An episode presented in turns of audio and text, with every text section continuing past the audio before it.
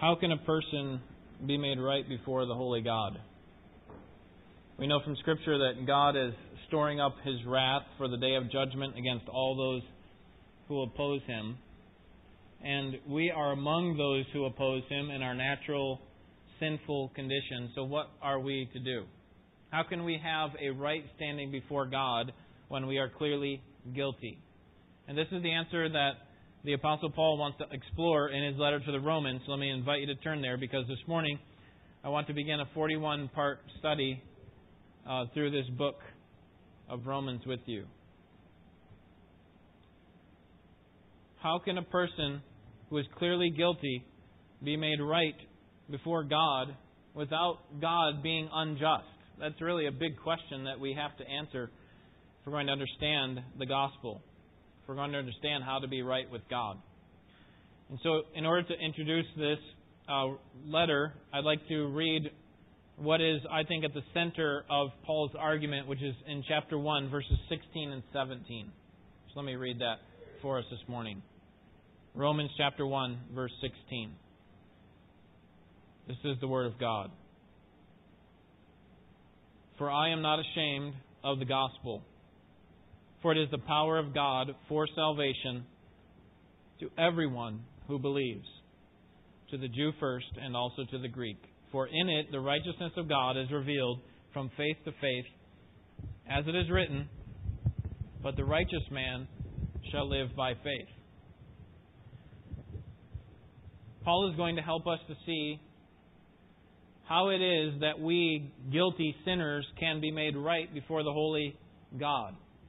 Now we know that Paul wrote this letter to the Romans because he begins the letter by stating his name. This is how they would do it in the ancient Near East. They would put their name and the recipient's name in the opening of the letter. So that's what he does here in verse 1 of chapter 1. Paul, a bondservant of Jesus Christ. And then he says who he wrote it to. He, he tells us who he writes it to in verse 7 to all who are beloved of God in Rome, called as saints. So Paul is the author, and he wrote this from Corinth on his third missionary journey. So he's kind of at the end of his third missionary journey. Uh, if you're thinking about it in terms of Acts, it's around the year AD 56. And he had been a believer now for 20 plus years and had been in ministry, ministering to churches, talking about doctrine, uh, rooting out all the error in, in the churches. He had experienced a great deal of grief and trouble and uh, personal conflict and he had also matured significantly in his ability to become a missionary church planner for the sake of God. And so he's writing at that time, later on in his life, um, here from Corinth to the church at Rome. And we know it's the church at Rome because of verse 7, as I just showed you. This city of Rome at that time was uh, the capital of the empire, the, the Roman Empire, and the largest city largest known city in the world at that time with an approximate um, population of a half a million to one million people. Each year, the Passover required that the Jews would come back to Jerusalem. So during the time of Passover, the city was filled. This is during the time of Christ, if you think back to that time. The city was filled at that time at the death of Christ. So they all knew what happened to Christ. He was this teacher, this rabbi who would teach and he taught with authority and he would heal people. Everybody knew about him. And then they find out that the, the Romans and really the Jewish religious leaders killed Jesus. And so after Jesus died and then after he was risen from the dead, the town was still in an uproar. All these people from not just the people who lived in Jerusalem, but all scattered from all over the earth who had come back to Jerusalem for this Passover. They're still in uproar. What's happened? What's happened to this Jesus? What's going on with our city? About seven weeks after the Jewish Passover is the celebration of Pentecost. It was the time that God chose in Acts chapter 2 to send His Holy Spirit on the believers in a powerful way, and it resulted in the salvation of thousands of Jews. And if you remember when the, the Holy Spirit came on the, them initially with fire, uh, the, the believers were able to speak in tongues. They were actually able to speak the other languages of these people who had traveled from from thousands of, or hundreds of miles away probably, and and were used to speaking other languages in addition to Aramaic. And so these believers are able to speak their languages. Well, some of these believers are from the city of Rome. And and although many of these dispersed Jews who had come to the city of Jerusalem were not going to live there long term, uh, many of those who came actually were saved. Right? That's what happens after Pentecost is that Peter preaches a sermon in Acts 2 and thousands of people are saved and added to the church. And then after that, it says that thousands were added every day. So there are many people coming to, to faith in Jesus Christ after this initial um, gifting of the Holy Spirit. And so after they come to Christ, what's going to happen to these who don't live in Jerusalem? Well, they're not going to come and set down their roots here in Jerusalem. They've got a family back home or they've got all their property and things back in Rome, and so they have to go back. And that's, in fact, what happens. These Jews who have just newly been saved and have a short period of time to learn about the truth of the gospel and about church life and so on, they head back to their home in Rome and apparently establish a church without the aid or the assistance of an apostle. And the church in Rome had an immediate impact. We know, by the way, that, that Paul didn't have an impact, or at least an initial, um, he didn't establish Rome from the beginning because of verses 8 through 15 in chapter 1. He talks to them like he wants to come and add something to what they already have. He wants to, he's not building on a brand new foundation for them. They've already been established as a church. He simply wants to, to add what is lacking in their faith. And so this church establishes is established through the through these fellow believers who who have been saved through the gospel that Peter preached in Acts 2. They go back to Rome, establish a church, and it makes an immediate impact within the the the city of Rome and in the nation of of the Roman Empire. Because within the first 10 or 15 years of it, of its existence, we know from history that the empire the emperor at that time Claudius he had a real problem with these Jews that were starting problems effectively by teaching this Christ that he talked about. And so what he did, the Emperor Claudius expelled them from Rome in AD 49. He said, You're, you're gone. You, you can't live with us anymore. He sent all the Jews out. And so the synagogues are all empty, which is probably where they started having their first services and so on. And the church continued on without the Jews uh, probably the Gentiles who were saved as a result of the Jews coming back. So you have the Jews getting saved in Jerusalem and then going back to their hometown, Rome, establishing a church, and likely reaching some of the Romans, right? Some of the Gentile Romans. Well, the Jews are all expelled, but now who do you have left in the church? You still have the Romans, and they're there for several years by themselves without the help of any of the Jews. And then when Nero becomes emperor in the 50s, he changes the law that no longer are Jews expelled from Rome. They can come back, and so the Jews do. And when they return, the Jews and Gentiles now come back into a congregation together and apparently have some issues with with um, with what is going on. Not anything significant because Paul's not uh, he, he's not condemning them here in this letter, but he does want to talk about some of the, the differences between Jew and Gentiles, and he wants to show them that both are one in Christ that there is one Lord and one faith and one baptism. He wants to also show how the gospel relates to the Gentiles and to the Jews with regard to the Old Testament. So that's kind of the the the, the background here behind this letter. Paul is writing from Corinth to a church that's already established but isn't fully mature, we could say. And so Paul writes this as for two primary purposes. One he wants to first tell them that he wants to come to them. He, he plans to come and visit them. That there was uh, that, that he wanted to make sure that they knew. Um, let me see. I didn't write down the verse here, but I think I can find it quick. Verse 11. I long to see you so that I may impart some spiritual gift to you. And then verse 15. So for my part, I am uh, I am eager to preach the gospel to you also who are in Rome and I think he says in another place that long term, I think it's maybe in chapter 15, I want to make it to Spain.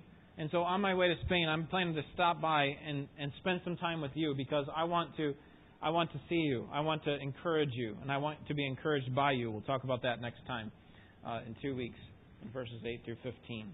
So he wants to impart spiritual strength to them. That's the first reason that he writes this letter. The second reason is that he wanted to know, he, wanted to them to understand the glory of the gospel. And that's really the primary purpose for this letter. He wants them to understand the glory of the gospel. That's why this this message is about the gospel. We'll see this when we get to verse 1 here in just a few minutes after we finish this introductory material that, that it is the gospel of God. It's the gospel, verse 16, that is the power of God. It is this gospel that you need to understand, believers, and not just be, you know, so you can tell other people about it. It's just, it's for you personally.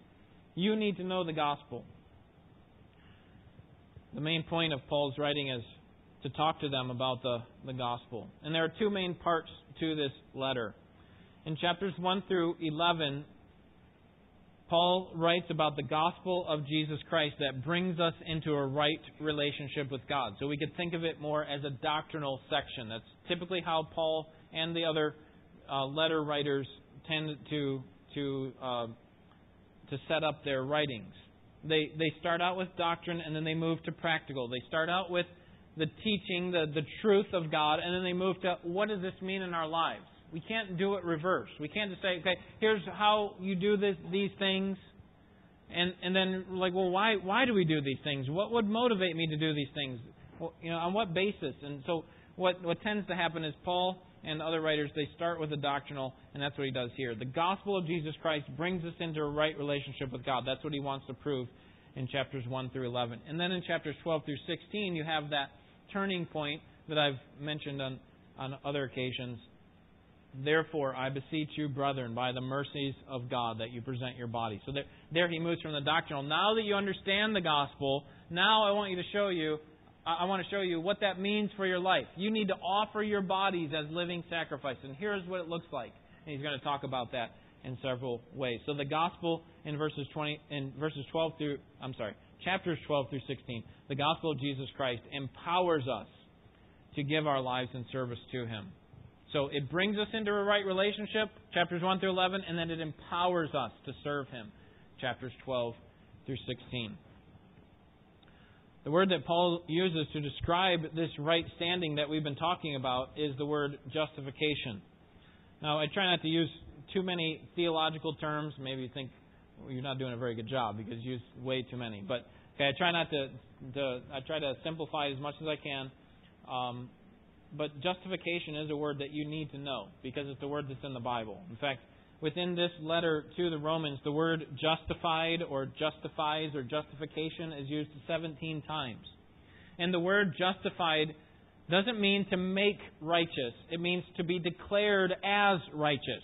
Okay? And we need to understand that distinction because God didn't make you righteous when you came to Christ. That act of justification, of declaring you righteous, He didn't automatically change you, right? Eh, that is, finally change you. He didn't fully remove sin from you. He removed the power of sin from you. He removed the penalty of sin, but he didn't remove the presence of sin, did he? Does anyone else besides me struggle with sin here? Okay, a couple people raise their hands. Everybody else are a bunch of liars. Or you didn't know that I was asking a real question. Okay. Um, um, I'll, I'll give you the benefit of the doubt there. Okay, so we, we all are sinners. We still are sinners after we have come to Christ right? So, so that means that that act of justification, are, are we being justified? Well, we're actually being sanctified, but we're not being justified. This justification happens at one time where God says, like in a courtroom, you are declared to be righteous. I see you as righteous, even though right now we're not. And we will be one day when we get to glory. So, what Paul wants to show here is that there are only two options for how a person can be justified by God. That is, from a, um, a doctrinal perspective. There are only two options. Either a person can be justified by works, or a person can believe that he can be justified by works, or he can be justified by faith. There's only two options. And he wants to show that that justification by works is not possible. And that's what he argues, in fact, in chapters 1 through 3. That no one can be justified by works. Maybe you remember some of the ways that he states it. By, by the works of the law, no flesh or no man will be justified. That's because, well, let's look at chapter 3, verse 10. I'll look at some of these verses just to show you. I'm kind of trying to show you here an overview of what Paul's doing in the entire book, and then we'll briefly take some time at the end. Excuse me, getting choked up a little bit there. Um, briefly take some time at the end to uh, look at the first seven verses and what Paul does to introduce his letter. So here we're in the, the introductory part of the, um, the sermon. So, chapter 3, verse 10, here's why we can't be justified by works. As it is written, there is none righteous, not even one. There is no one who understands. There is none who seeks for God. We could keep going, but we understand the point.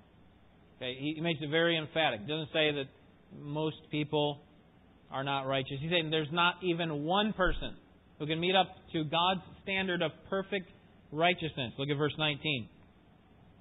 Now we know that whatever the law says, it speaks to those who are under the law, so that every mouth may be closed and all the world may become accountable to God, because by the works of the law, no flesh will be justified in his sight.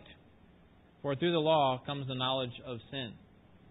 So, if someone argues that a person can be justified by the law, they're wrong, because no one can be justified by the law. And the reason for that is that we are all sinners. And so, because we cannot be justified by works, we need what? We need an alien payment to pay for our sins, and we need an alien righteousness. Okay, not alien like Martian, but one outside of us to come and be applied to our account, and that's what happens. Look at here's kind of the the really the central feature of this letter, verse 21, verses 21 to 26. But now, apart from the law, the righteousness of God has been manifested. So, if the law doesn't work, then we need something else. Verse 22 Even the righteousness of God through faith in Jesus Christ for all those who believe, for there is no distinction. For all have sinned and fall short of the glory of God, being justified as a gift by grace through the redemption which is in Christ Jesus, whom God displayed publicly as a propitiation and as a satisfaction of God's wrath. In the blood of Jesus through faith. Okay, so that's the other option. It's not justified by works, but justified by faith. And you see that in this section. The end of verse 25 says, This was to demonstrate his, God's righteousness, because in the forbearance of God, he passed over the sins previously committed. For the demonstration, I say, of his righteousness at the present time, so that he would be just and the justifier of, notice, the one who has faith in Jesus. No amount of good works will allow us to stand before a holy God and be justified. No amount of works. And so we need something else. And this is the heart of the gospel, verses 21 to 26. That Jesus came and is our redemption.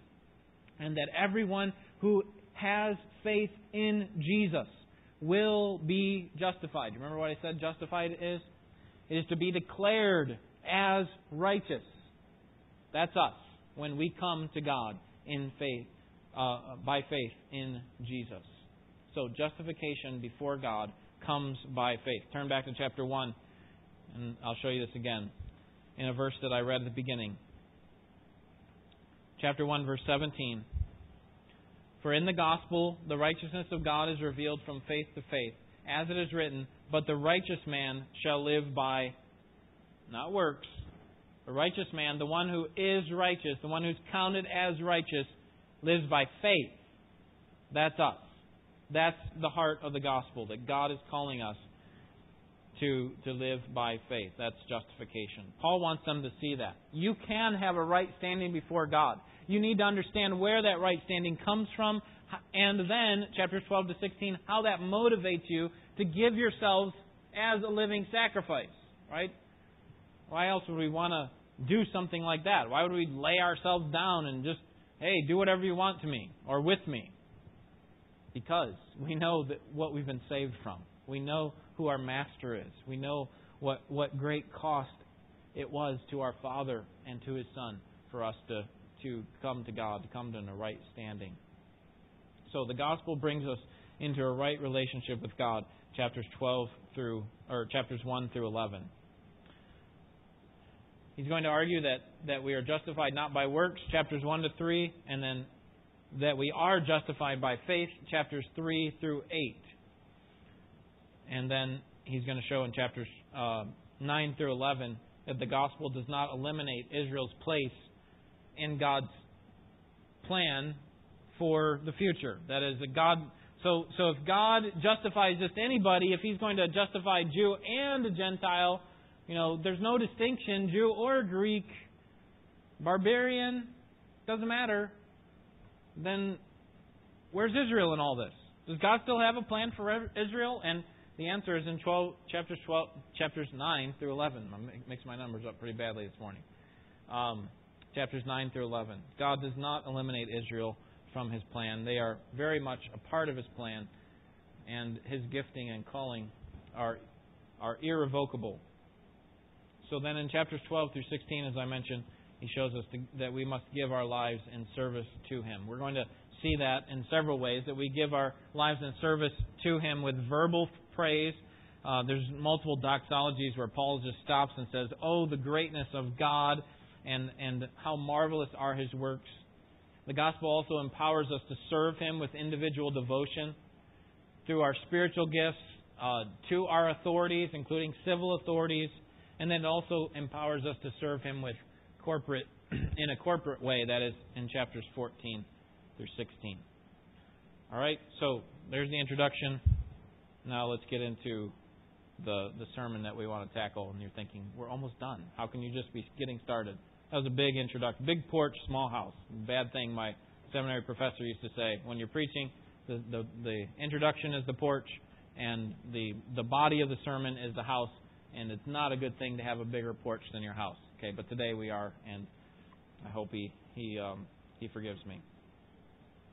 All right, verses one through seven is what we want to look at this morning. So let me just read these verses for us, and then we'll I'll make a few comments on them. Verse 1, chapter 1. Paul, a bondservant of Christ Jesus, called as an apostle, set apart for the gospel of God, which he promised beforehand through his prophets in the Holy Scriptures concerning his Son, who was born of a descendant of David according to the flesh, who was declared the Son of God with power by the resurrection from the dead, according to the Spirit of holiness, Jesus Christ, our Lord through him we have received grace and apostleship to bring about the obedience of faith among all the Gentiles for his name's sake, among whom you are also called of Jesus Christ. To all who are beloved of God in Rome, called as saints, grace to you and peace from God our Father and the Lord Jesus Christ. Paul begins by giving his credentials, why they should listen to him, in the beginning of verse 1. And then he talks about the gospel of God in his introduction before he actually talks about them as the recipients. So, first, Paul's credentials. Paul sees himself, notice, as a bond servant of Christ Jesus. Paul calls himself, another word for bond servant is simply slave. That word doesn't translate very well in our day because it has bad connotation, but, but it's not a, a term that we would normally like to hear connected to our name, is it? I am a slave of Ford Motor Company, or I'm a slave of Walmart, or wherever fill in the blank for your, the place that you work. But but Paul loves that term when it refers to notice a slave of Christ. When it comes to being uh, a slave of Christ, a bondservant, it's actually a great privilege. I mean, it's one thing to find satisfaction as a servant for a master who is not well known, known and who can do very little for us. But it's another thing to serve a king, to serve someone of great wealth and great stature. And we have that privilege, like the Apostle Paul, as bondservants of Jesus Christ. And so he calls himself that. He also gives his credentials next as he refers to himself as an apostle, called as an apostle. He wants the believers in Rome to know that what I'm about to say to you is not just humanly originated. I didn't come up with all of these things, but it's I, I am appointed by God. I didn't determine to be an apostle. God appointed me to be an apostle. And so what I'm going to tell you is true. It's from God. And so he, after giving his credentials, he focuses on what he's going to focus on really for the, the rest of the letter, which is the gospel of God. And that's where he turns. at the end of verse 1 set apart for the gospel of God. Not only does the gospel come from God, but, but Paul sees himself as set apart for this gospel. Notice verse 14. He has, he, he has this sense that he, he needs to get the gospel out. Verse 14 I am under obligation both to Greeks and to barbarians, both the wise and the foolish. Paul says, I have a task to proclaim. He calls himself in another epistle, I am the, the, the apostle to the Gentiles. And, and so I have a responsibility for this gospel. Not only does it call me, but God has called me to call other people with it. The gospel comes from God. Second thing that we see about the gospel in this opening part of his letter is that the gospel is trustworthy. Verse 2, which he promised beforehand through his prophets in the Holy Scriptures. This is not a new or made up religion by a group of men who are looking to gain a following, to, to grow in popularity. This is a clearly established truth that God has determined and it is affirmed in the Old Testament. That is, the Old Testament pointed to what we believe. And this highlights the trustworthiness of the gospel. The third thing that we see about the gospel is that the gospel is about Jesus, verses 3 and 4. The gospel is about Jesus. The gospel comes from God, the gospel is trustworthy, and then the gospel is about Jesus. And here you have a great picture in verses 3 and 4 of Jesus Christ as both human and divine. Notice first as human, concerning his son, that is God's son, who was born of a descendant of David according to the flesh, who is declared the Son of God. So in verse 3, you have him as the Son of David, a, a born in human flesh, a human just like us. The humanity of Christ is undeniable for us as Christians. In other words, you cannot be saved if you don't believe that Jesus became a man. You cannot be saved. Listen to 1 John 4, verses 2 and 3. By this you know the Spirit of God. Every spirit that confesses that Jesus has come in the flesh is from God. And every spirit that does not confess Jesus is not from God. This is the spirit of Antichrist, of which you have heard that is coming, and now is already in the world. John makes very stark contrast when he speaks, very black and white. He just says, listen, if you hear that someone is speaking and, and they don't claim that Jesus is a man, then he's not from God. He's from he, he's, he has the spirit of Antichrist. But if you hear someone speaking that Jesus came in the flesh, that's a good indication that he's from God. And we cannot deny that Jesus was fully human. He had to be human in order that he could experience the sufferings and the temptations and so that he could die. Because God, as Spirit, cannot die. But Jesus is not just human, he is also divine. He is deity, he is God. Notice verse 4. Who was declared the Son of God with power by the resurrection from the dead according to the Spirit of holiness? Jesus Christ our Lord. You want proof that, God, that Jesus Christ is from God, that He is God, that all He said was true? then you don't have to look any farther than the empty tomb. That was God's clear mark of evidence that Jesus is His Son, that He is alive, and it happened through the power of the Holy Spirit.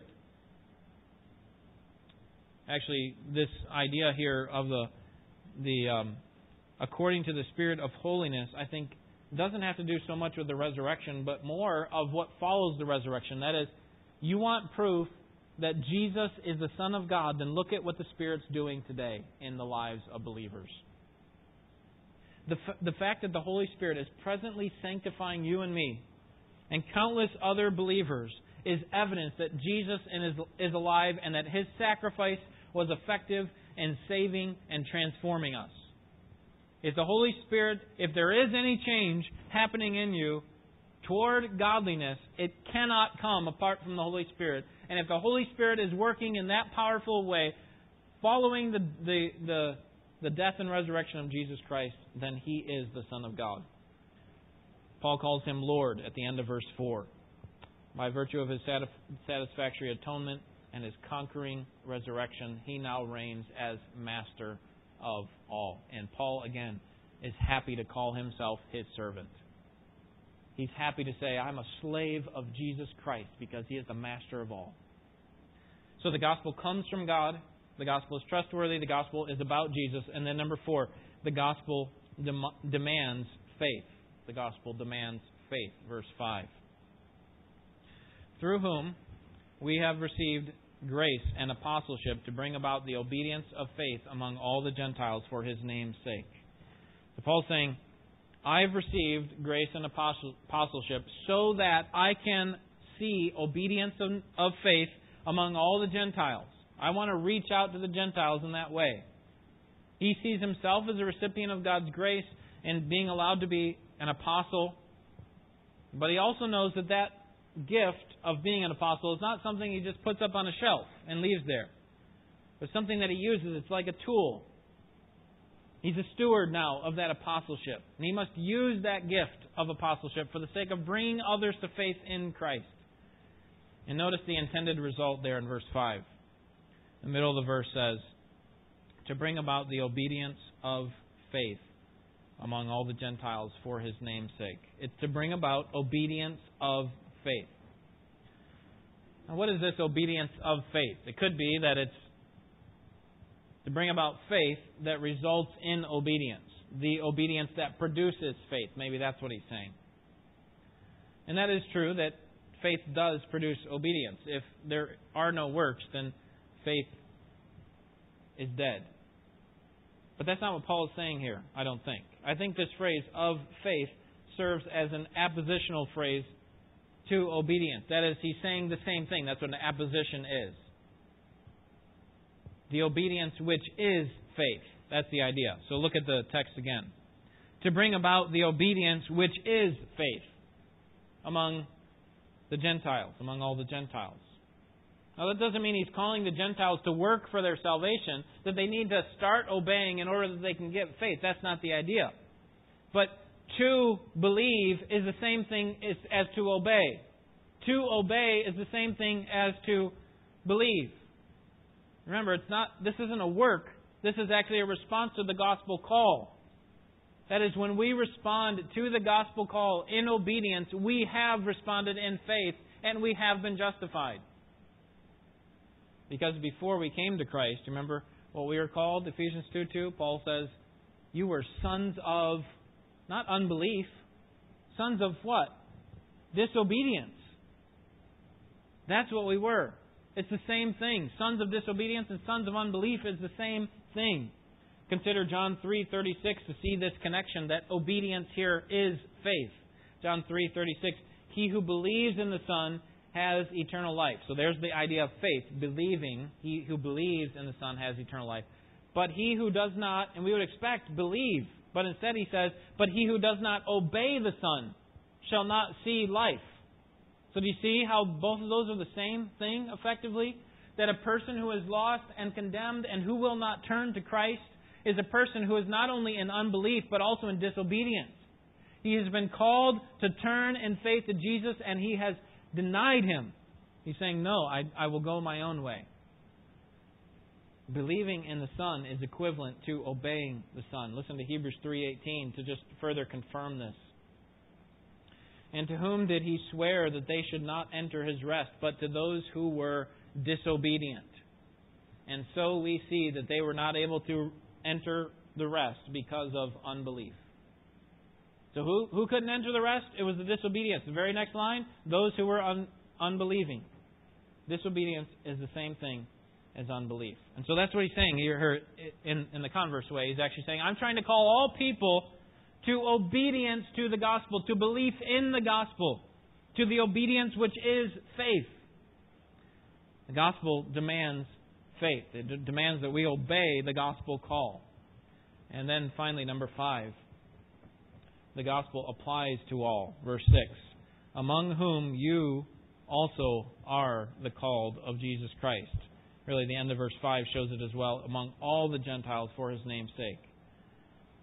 So it's not just for the Jews, The Jews, you had a special part in God's program at the beginning, and so it's only for you, and the Gentiles, too bad for you.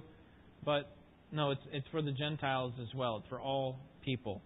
It's for all who are called. It's all who will put their faith in Jesus. And that call also teaches us that, that it's God that initiates the call. Notice verse 6 Among whom you are the called. It's the God who's, who's voicing the gospel to us. And that's why at the end of verse 5, it's God who gets the glory. It's for His name's sake. It's for God's glory that all this happens. So that when we come to God, there is no boasting. When we come to faith in Jesus Christ, there's no boasting in what we've done. We come empty handed, humble, humiliated, really, before God. And He gets all the glory. Because He's taken us who were objects of His wrath, His enemies, and He sacrificed. He sacrificed His Son for us. While we were yet sinners, Christ died for us. So Paul gives his credentials, verse 1. Then he talks about the gospel at the end of verse 1 through verse 6. And then he talks to his recipients or tells who his recipients are in verse 7. He says, to all who are beloved of God in Rome, called the saints. Paul describes the believers as beloved of God and saints. What a description for us who believe. That we are loved by God. What a great epitaph that would make. Loved by God and a saint. That's what God calls all who come to faith in Jesus Christ. You don't have to wait until you die to see if the church will consider you to be a saint. Because the Bible teaches us that when you and I come to Christ, we are saints. We, the word saints is, is holy one. We are set apart for the purposes of God, and therefore we should live that way. We are saints.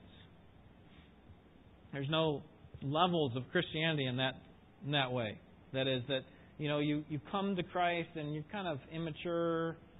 Yes, you may be, but you're a saint even as an immature believer. Okay, we don't have to wait till we get to this higher level of learning to become a saint. All who are called by God are saints, are holy ones set apart for His purpose. So, let me just try to summarize what Paul is saying here and what he's holding out for us as beautiful, and that is that the glory of God is at the center of God's plan. The glory of God is at the center of His plan. God is working to show His worth through the message of the gospel about Jesus Christ. And Jesus is the only one that could effect a right standing for you before God. Because Jesus is fully divine. He is God, the second person of the Trinity. And only Jesus could perfectly meet all the demands of God. Do you realize just not not just any human could die for your sins. Even the best of humans could not die for your sins save Jesus Christ. Only Jesus could meet all the demands that God had for perfect righteousness. He is fully divine, but he's also, verse 3, fully human. He came to this world in flesh. He took on flesh, not apparent flesh, actual flesh. He came in as a baby, just like you and me, and experienced the same kind of growth and struggle and temptation that you and I face, except that because he is God, he was able to live without sinning. And so when he died, he died as a sacrifice for your sin. He had to become human in order to die since he existed before that only as God. And in that existence, he could not die. He had to become man in order to die. And the proof that Jesus' life and death met all of God's demands is that God raised him from the dead and that he now lives in heaven to the right of his Father at the seat of prominence. And the Spirit is now working in us to change us to be like him. This is the gospel. It is that Jesus died to take upon himself the sins of the world so that all who will trust in him as the only means of salvation will be redeemed by God, will be at peace with God. And friends, that offer of salvation from the wrath of God is also available for you if you have not accepted it. You can't come to God on the basis of your own works. You can't do enough good things to outweigh your bad. God will only accept perfect righteousness. And for us, that means the perfect righteousness of Jesus, the Messiah. And so you have to believe in Christ alone. You are called to believe. And as long as you disobey that call, you are in unbelief. If you have not done that, let me urge you to do it today. God is calling you to turn from your sins and to stop trying to build a ladder of your works to God. Come to God through the only means that He has provided Jesus Christ. Believe in Him today. If you're still unsure about the gospel and whether you need it, would you study this book with our church over the next several months and come to know the glory of the gospel of God about Jesus Christ? And then make a determination. It's not too late, as long as you have breath, to turn to the Lord, and you will never regret it. Let's pray.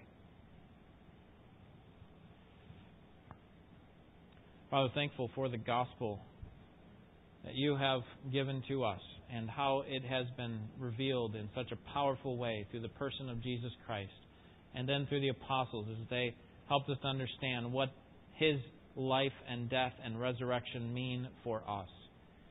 And Lord, now we live as recipients of that gospel and proclaimers of that gospel. So help us to be faithful to you. Help us to understand the great beauty of this jewel that you have given to us and to never tire of its glory and how it highlights your mercy in our lives. Lord, help us to come to grips again of the great beauty of our salvation through this study as we look into your word over the next several months. May you strengthen us. Strengthen our resolve to serve you. Sometimes we we lose sight of what's most important because we forget about what got us here. It wasn't us. It wasn't our effort. It was the, the grace that has come through Jesus Christ. May that become more clear for us as we study this letter together. And Lord, may it not just result in happy feelings, but actually right living. May it change the way that we live and think about you and, and how we respond to other people and how we treat other people and how we how we uh, respond to the troubles that come our ways. We we want to to know you, Lord. So help us to do that in this study, and and to to be able to live in a way that's worthy of our calling. We pray for your help in Jesus' name. Amen.